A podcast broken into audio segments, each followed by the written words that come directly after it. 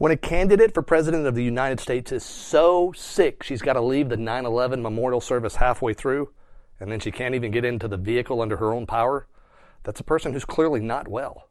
Now, regardless of political stripes, we wish Hillary Clinton a very speedy recovery, but her illnesses and the fact they've been so carefully hidden begs an important question.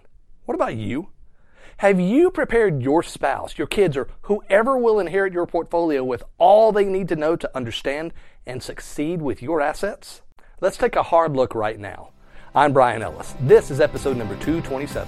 You're listening to Self Directed Investor Radio, America's only podcast exclusively for affluent, self directed investors, where each day of the week you receive innovative investment strategy and deadly accurate market analysis that's untainted by Wall Street and unblemished by government propaganda, all in seven minutes or less. Coming to you now from iTunes, Stitcher, and SDIRadio.com. Here's your host, Brian Ellis. Hello, SDI Nation. Welcome to the podcast of record for savvy, self directed investors like you, where we help you take and keep control of your investments. In the last episode, we talked about Bob, who recently passed away and he left his three children with an IRA containing real estate. It was a very valuable IRA, but Bob did not plan for the fact that that real estate would have to be divided when he passed away, and the result was predictable and bad serious legal strife among his three children. But the potential for conflict over dividing assets in an inherited IRA is only one challenge when beneficiaries inherit a self directed retirement account. The other challenge is brought into sharper focus by recent news of Hillary Clinton's health challenges. Now, before we proceed, note that this is not a political analysis, but a financial one. We know that Mrs. Clinton is suffering from a severe case of pneumonia and that she's had a collection of other serious head injuries and illnesses in the past. There's also pervasive discussion in the medical community of the likelihood that she suffers from ongoing neurological problems. Now, whether those things are true or a product of political circus that we're all witnessing right now, one thing we know for sure is true.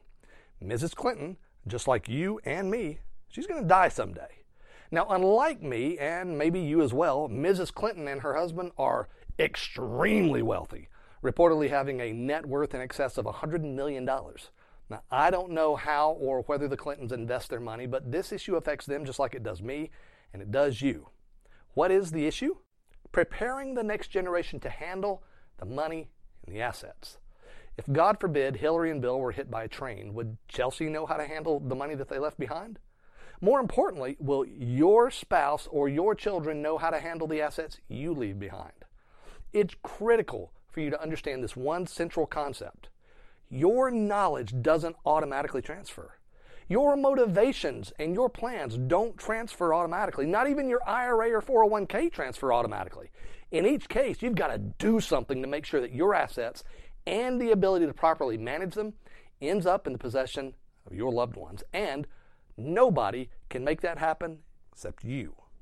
Now, there are some things that you need to make sure that you do to prepare your beneficiaries for a successful succession into your financial assets. And as I go through this list, ask yourself do your beneficiaries have this information for your assets? Here we go. Number one, a clear, detailed list of all the assets and the accounts in which they're held. Number two, a clear, detailed status report for your assets, including valuation and how to update that valuation, any debt, any recurring or expected expenses, and uh, most likely unplanned expenses, and any risk factors you see. Number three, thorough financial records. Think in terms of preparation for an IRS audit because that could happen after you're gone and you won't be available to lend your knowledge. Number four, a detailed explanation of those assets. For example, what is the asset exactly? Is it a stock or a bond or real estate or precious metal or what exactly is it? How can it be profitable? How can it lose money? Why did you choose to invest in it to begin with? What were you hoping to accomplish? Number five, establish a target for your assets. Like if you have specific financial benchmarks you're hoping to achieve with your assets, after which you think they should be liquidated or other actions taken, detail these targets and your intentions. Number six, a list of resources and relationships needed to manage your assets. For example, if you're leaving real estate behind, you should make sure that you've documented the names and the contact information of your property manager, uh, your insurance companies, your lenders, and any other service providers that you rely on. Document the names of the law firms, the accounting firms, and any other professional services used on your properties. The goal here is for truly simple, seamless transition for your beneficiaries. Finally, number seven, a list of responsibilities of the assets. Again, using a real estate example, each year property taxes have to be paid. Insurance must be purchased. The property must be rented to generate cash flow. These are all examples and there are more, but the point is this don't assume that your beneficiaries know any of this. In fact, assume that they know none of it. And don't fail to document everything, even if those responsibilities are presently handled by a management company or other professionals, because at the end of the day, those responsibilities are still the responsibilities of the owner. Now, give yourself a report card on succession planning for your portfolio right now. Forget about whether end of life issues are a top of mind consideration for you presently, since none of us are guaranteed another day. This is a here and now kind of issue. If your beneficiaries are actually important to you, then you got to do this. And of course, they're important to you.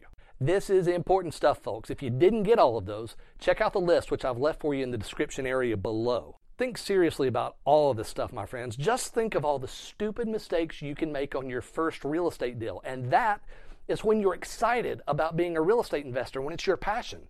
Odds are your beneficiaries may not have your level of passion and enthusiasm about it. So they could be, be even more prone to make costly mistakes. So do them a favor.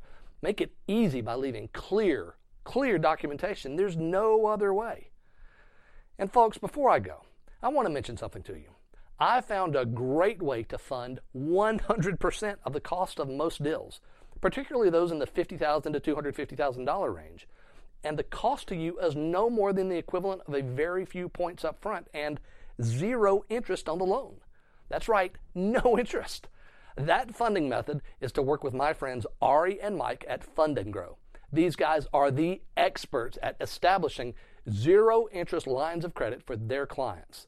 They don't tell you how to do it, they do it for you. It is astounding. This is great stuff, and I've seen it work over and over and over again with your fellow listeners. So, check them out right now over at sdiradio.com/credit. Again, that's sdiradio.com/credit.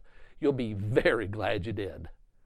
That's all for now, my friends, but I do wonder what you think about something. What are you doing to prepare the next generation to inherit your assets?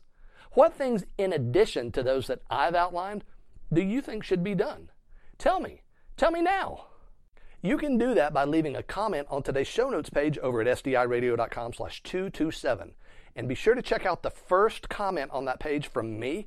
And uh, there I give you another tip about this topic that I'm using, and it's important and it's not in today's episode, it's a bonus tip, then tell me what you think about that and everything else you've heard today. And hey, if you've enjoyed this show and you want more, be sure to tell your friends about Self Directed Investor Radio.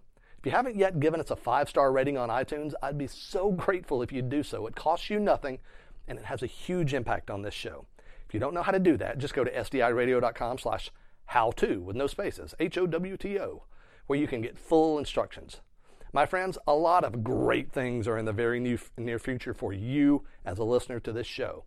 Hang with me and we will blow your mind. And remember, invest wisely today live well forever. Thank you for listening to Self Directed Investor Radio with Brian Ellis. Don't miss a single episode. Be sure to subscribe to Self Directed Investor Radio right now on iTunes, on Stitcher, and at SDIRadio.com. Your feedback is always welcomed via email at feedback at sdiradio.com. This show is for entertainment purposes only and is not intended as legal or professional advice for your situation. Content is the property of the Self Directed Investor Society.